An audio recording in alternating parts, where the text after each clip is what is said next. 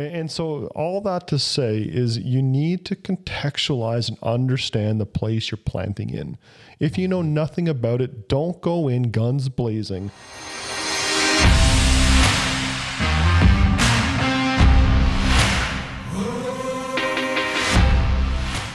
Welcome to Rugged Theology, where we talk church planting, theology, and drink coffee.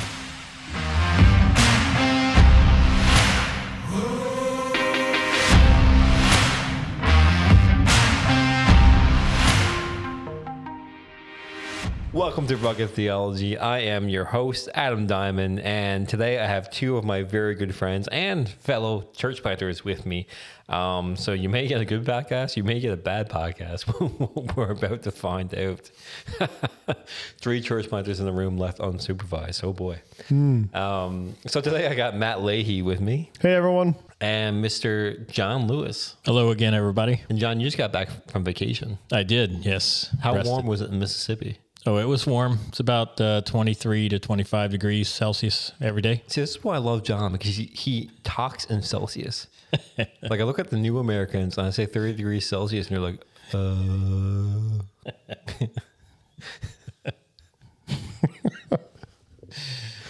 John, I appreciate you, buddy. Oh, thank you. Yeah, so was it good to be around family and stuff again? And you're sending church and Oh, yeah. this is great. Uh, started it off down in Atlanta, though, at North American Mission Board. yeah, yeah, yeah. You and Curtis had your uh, orientation. Yeah, yeah, that was great. Very encouraging. Um, Were you fed well? oh, yes, definitely. Definitely. No complaints there with the food. me and Matt, I don't know if me and Matt just had a weird experience leading up to ours, but we had traveled for so long and it felt like the holy promised land when we got there. I don't remember, to be honest. No? You're No. out your mind.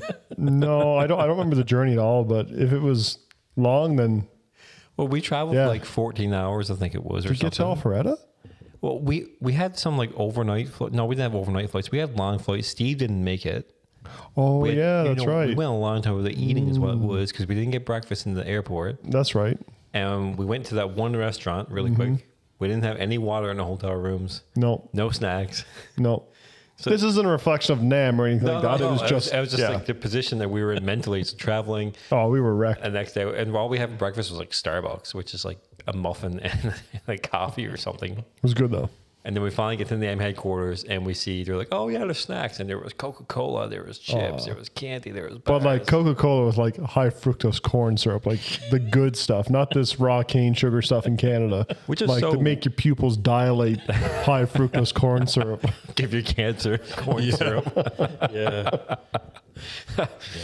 All right, guys. So uh, today um, we're going to talk a little bit about serving where you're called.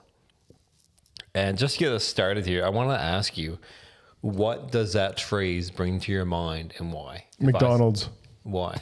99 billion served, exactly where they are. But they're everywhere. I know, right? So how do they get the 99 billion? There's not even 99 billion people on Earth. How many times have you had McDonald's in your lifetime? Tons. But, but You're am I one unique you're- person you're or probably one billion of those 99? probably? Seriously though, um, when I say serve where you're called, like what what comes to your mind? Well, I have a lot of people, like especially back home in Mississippi, would say to me, uh, "You know, I'm so proud of you. You're going and actually served. You were one of the ones called." and I think it's a misconception. I believe all Christians are called. We're just mm, called to do different things. Some some are called to serve right where they are, where where they're working. Others are called to go other places. Mm-hmm. So I, I don't think you know, some people actually think it through when they- when they when they hear about being called or, or serving in the church. It's like that doesn't necessarily mean you have to go halfway around the world. Yeah, I mean, you can be called to come up to Newfoundland, which feels like the end of the world. I mean, ironically, I was looking into Captain Newfoundland. So if you're interested, look up Captain Newfoundland. He was a hero for a bit. Yeah, yeah, Um, his backstory is really weird. Apparently, he taught the people of India how to be like one with the universe. It's really, it's a really weird background. yeah. Very Anyways, strange. um, the Vikings visited the, what was left of the tip of Atlantis, which apparently is the northern peninsula of Newfoundland, according to all this. And I'm like, this is wild. but uh, yeah, it's you don't have to come to the tip of Atlantis to, Yeah. to, to do ministry. You can do it right where you're called. What about you, Matt? What comes to your mind? Well, I think it's defining what it means to serve, right?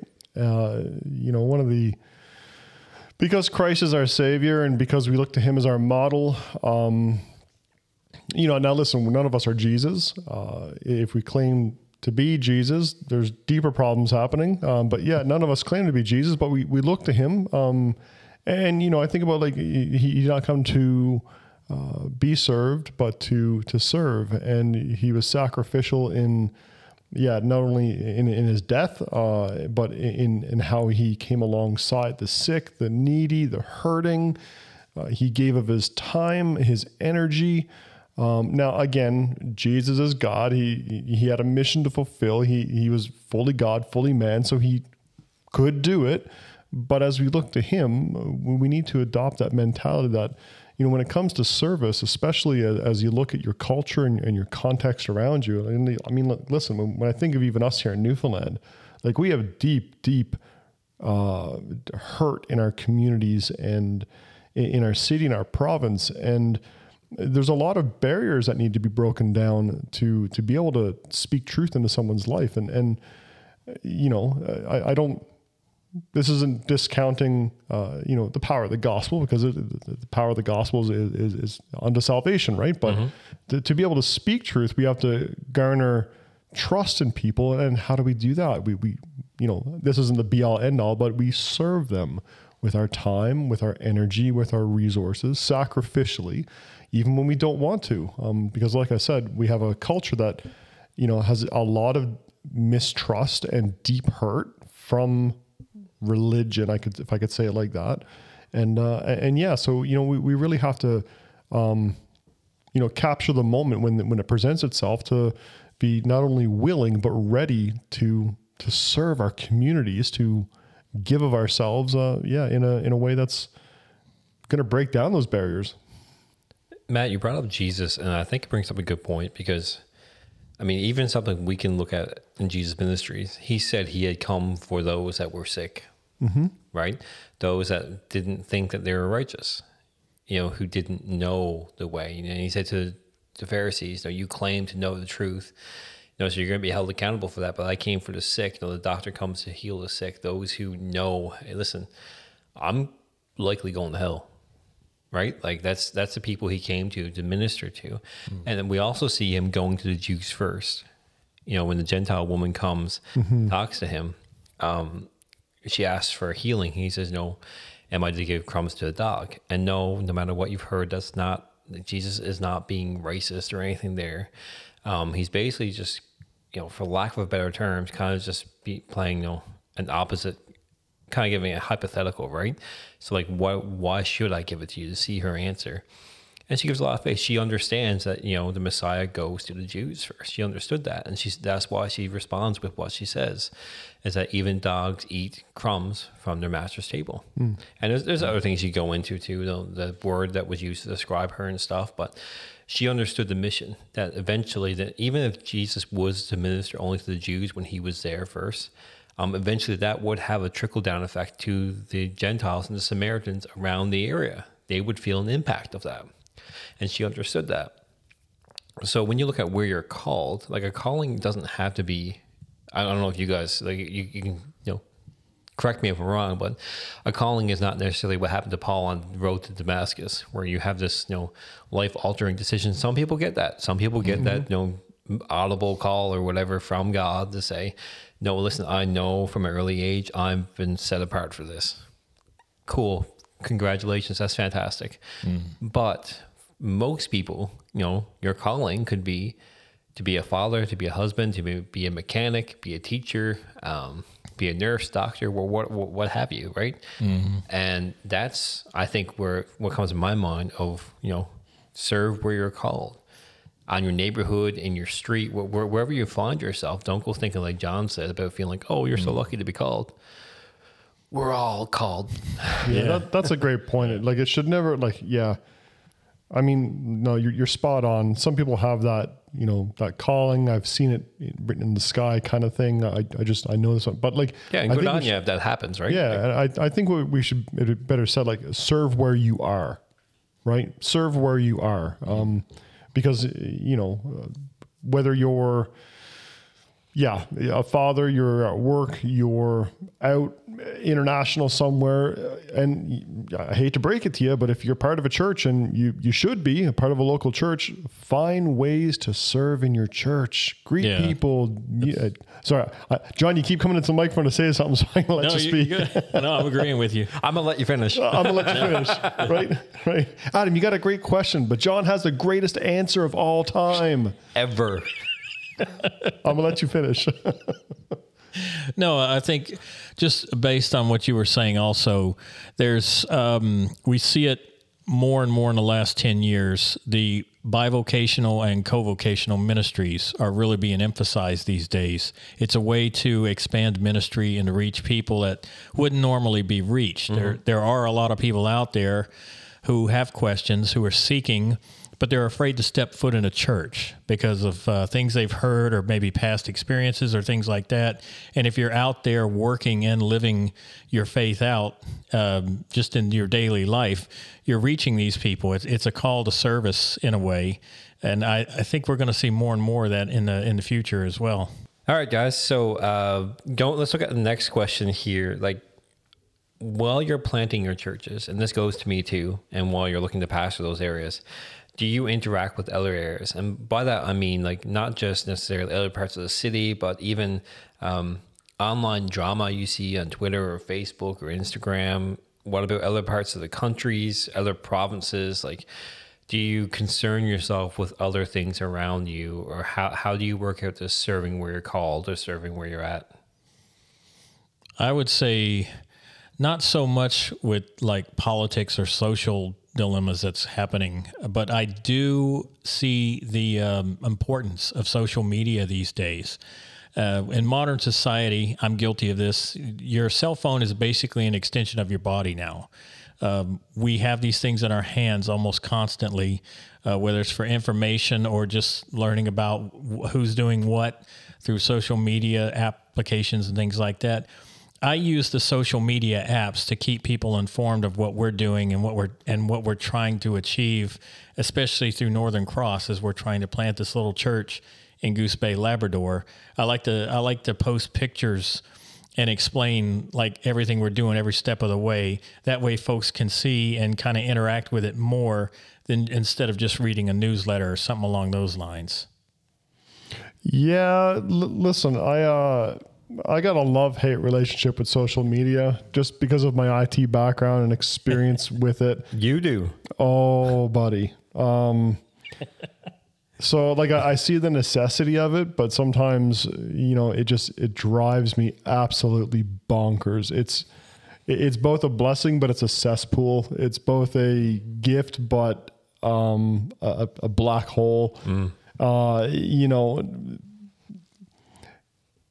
for 1900 years the church didn't need social media and, and yet christ's words in matthew 16 still ring true that he, he, he built his church and he will continue building it. Um, but you know when it comes to the day and age that we live in yeah i mean i, I see the need for like john exactly as you say uh, for social media to keep partners and people and individuals up to date uh, especially you know if, if they're living abroad right? Um, but should we should we avoid it? I mean listen as pastors and as people in ministry we got to be cognizant of the dangers of social media.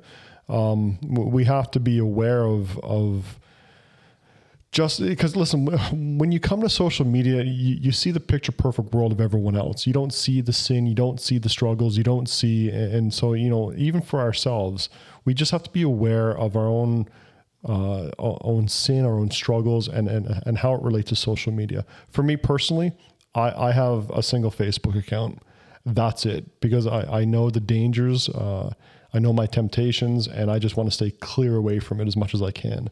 But again, uh, yeah, you've got to wrestle with who you are and, and where your weaknesses. Uh, Yeah, you don't really use Twitter either, do you? no, not at all. not at all. No. Or Instagram. I don't even know. Like, I, I found out a word Finsta. Like that was fake. Inst- like, Yeah. Fake Instagram. Yeah. that. right? I'm like, what is a Finsta?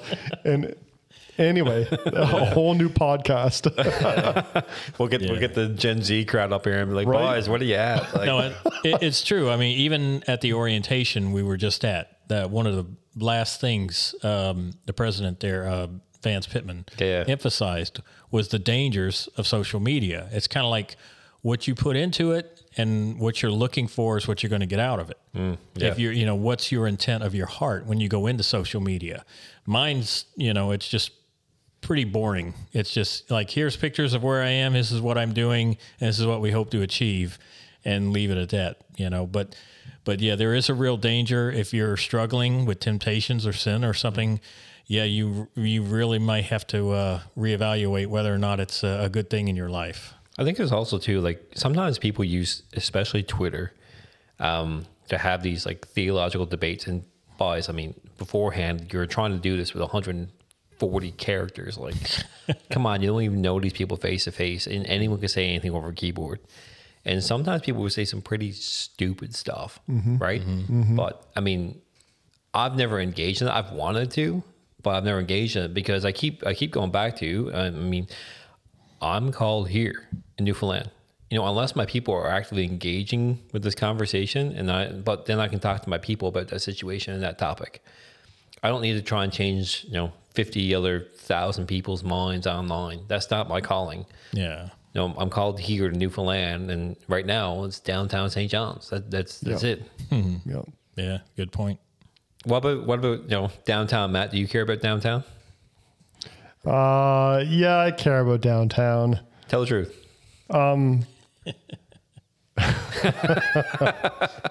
so for those listening, it's a bit of an inside joke. We had a conversation with a guy from Nova Scotia before, and he was trying to figure out the whole mile one mission model. And he looked at he looked at Matt and asked him like, "Do you care about downtown?" No, he asked you like, "How's it working?" You're like.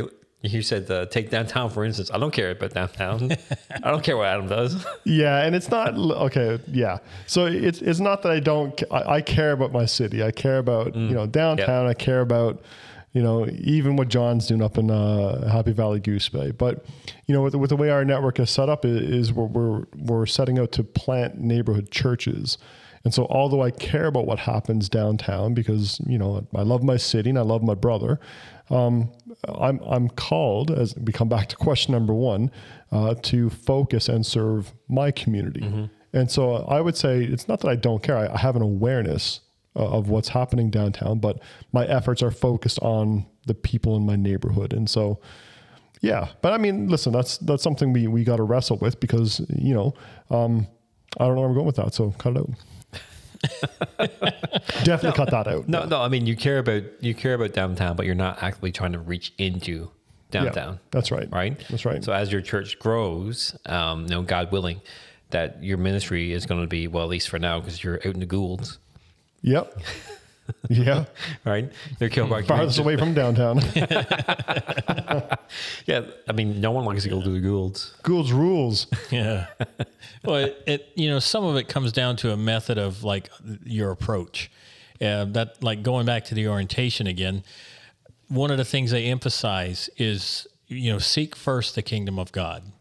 You know you're going to reach out into the darkness, uh, evangelize to those out there who are willing to listen, and all you know you're going to care for the flock that you've been given um, and some of that flock, you know, for Matt, it's going to be a lot of a lot of his folks are going to be in Kilbride and some in the Goulds, um, but he might get the occasional person that comes from downtown or Paradise or Yeah, that's you know, right. Mount Pearl. And it's not going to be like, oh, oh, wrong. Get out of Yeah. here. You know? No. Yeah, it's just You're you know from where? yeah. I mean, you're you're gonna uh, you're gonna care for them all. You know, as part of the kingdom, you want to grow the the kingdom while you still have a chance, and you know, reach as many souls out there as you can. Uh, and, you know, as far as the local church goes, it all goes back to the serving. You know, you serve those those people in your flock first, and then you build that, and then you can reach out to the community better. Yeah, that's good. All right, let's talk about that a little bit. Um, so, if you're listening, like, don't don't get the misconception that we're saying that you shouldn't be actively supporting missionaries overseas who are doing great work. I mean, jumping, we're only doing what we're doing because people are supporting us, Oh yeah, right? Yeah, but uh, there is a need right outside our front door, which is why we started Mile One Mission. Well, this is on the go, but wherever you find yourself, there is a need. There's a mission field right outside your door, right? So, what are some ways, guys, that as pastors and also as just the average person, you know, your regular your regular day Christian, um, can serve where they're called? I'd say volunteer service is a big thing, especially when it comes to um, any kind of programs involving the schools, like uh, whether it's cleanup programs or actively helping the children, doing camps, anything like that. Uh, food pantries around town are always uh, a good place to go and volunteer. Um, even uh, community cleanup days, things like that. I mean, people see you out there and, and they see your your concern for the community, and you know it. It's a it's a living faith that you're exhibiting when you do things like that. I think um, when it comes to how do we how do we serve the people that are just you know outside our front door, open the door Or the window, or you know. the window. No, listen. I, I think uh, when it comes to serving the community around you, a couple of things come to mind. Uh, there's always this tension in church planting and in, in, in ministry of wanting to do, do, do, do, do, do, do. You got to be doing something. And, and that's not wrong, but here's a scenario. Let's say, you know, you're starting off, and I speak from experience here. Let's say you, you, you plant yourself in, in a community, you know nothing about the community itself, right? Nothing at all. But you want to do something, you want to serve them. And let's say you start, you know, this new ministry. Let's say it's a, I don't know, a, a, a mom and tots thing, right? Um, now, I'm like, again, this is from my own experience. Uh, there's already something like that running in in Kilbride and the Goulds. So, is it the smartest thing for me to do i- to, to run something in competition with something that's already happening in my community? No, it's not. I'd rather find ways to bless that initiative, to, to open doors as we as we are, are using that phrase.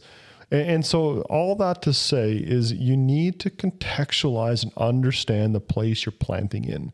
If you know nothing about it, don't go in guns blazing and be like, I'm going to do this, this, this, and this, because you could inadvertently be creating drama, as we talked about just a few mm-hmm. moments ago, or stepping on people's toes. And there, you know, your witness, your, your, testimony before them of being a church that serves now it's it's questionable right so i mean um so there's that but uh you know it's also just wait pray trust in the spirit's leading uh, you know you got to be smart about this stuff right I think, Matt, honestly, your first thing, you know, even though you you meant it a bit saucy, like I think is is spot on. Honestly, open your door and do you know who your neighbors are? Mm-hmm.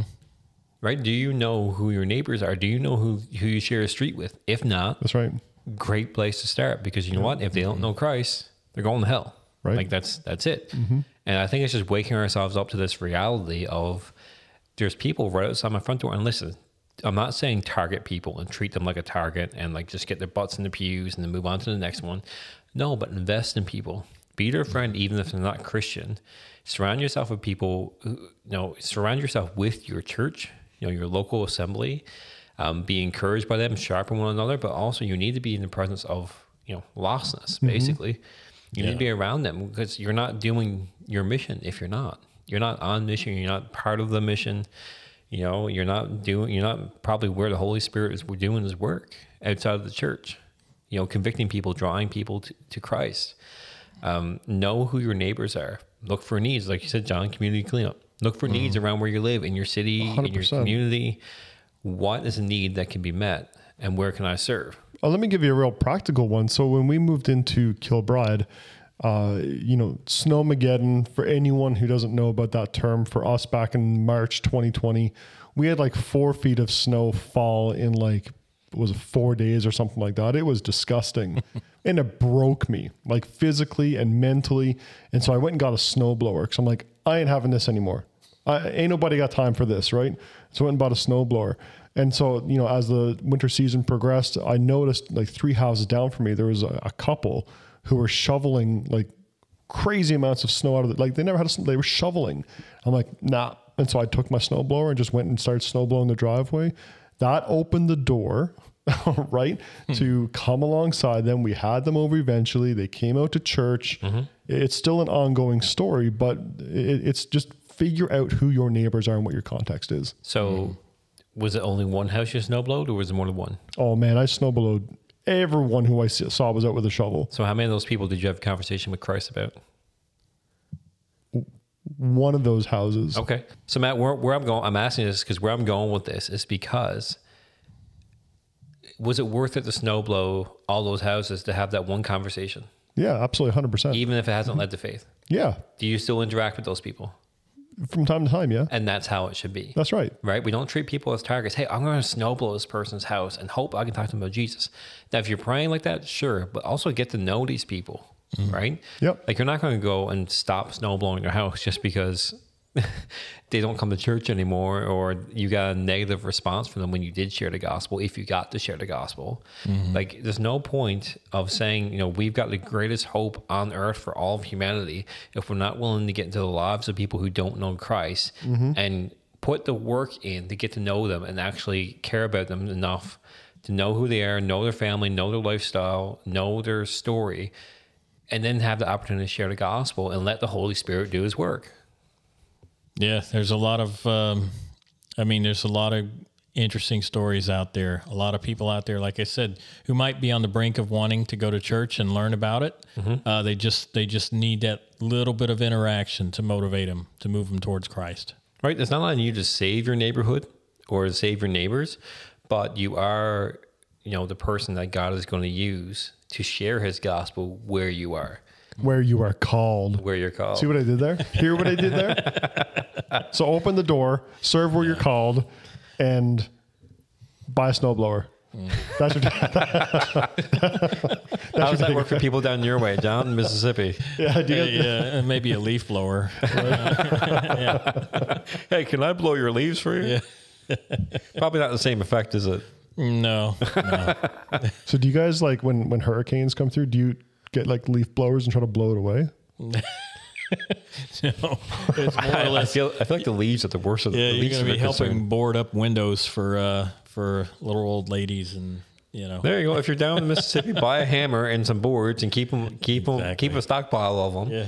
So when it comes your way, you're, you're ready to go. I can After help the storm, neighbors. you're going to be cleaning up all the uh, the down limbs and trees and everything. So in Mississippi, you guys don't open the doors to go out and serve people. You guys literally shut the doors and board them up. well, at least your screen how door we reach people.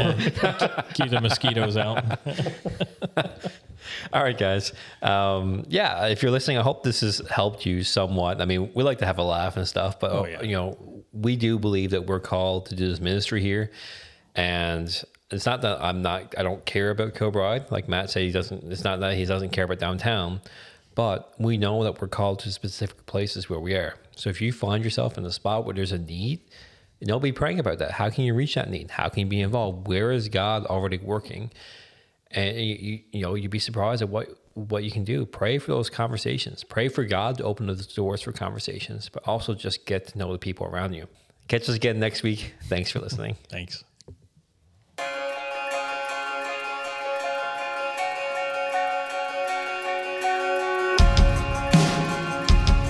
You've been listening to rugged theology.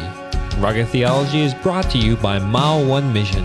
If you want to know more about mile one mission and our work in newfoundland and labrador visit www.mile1mission.ca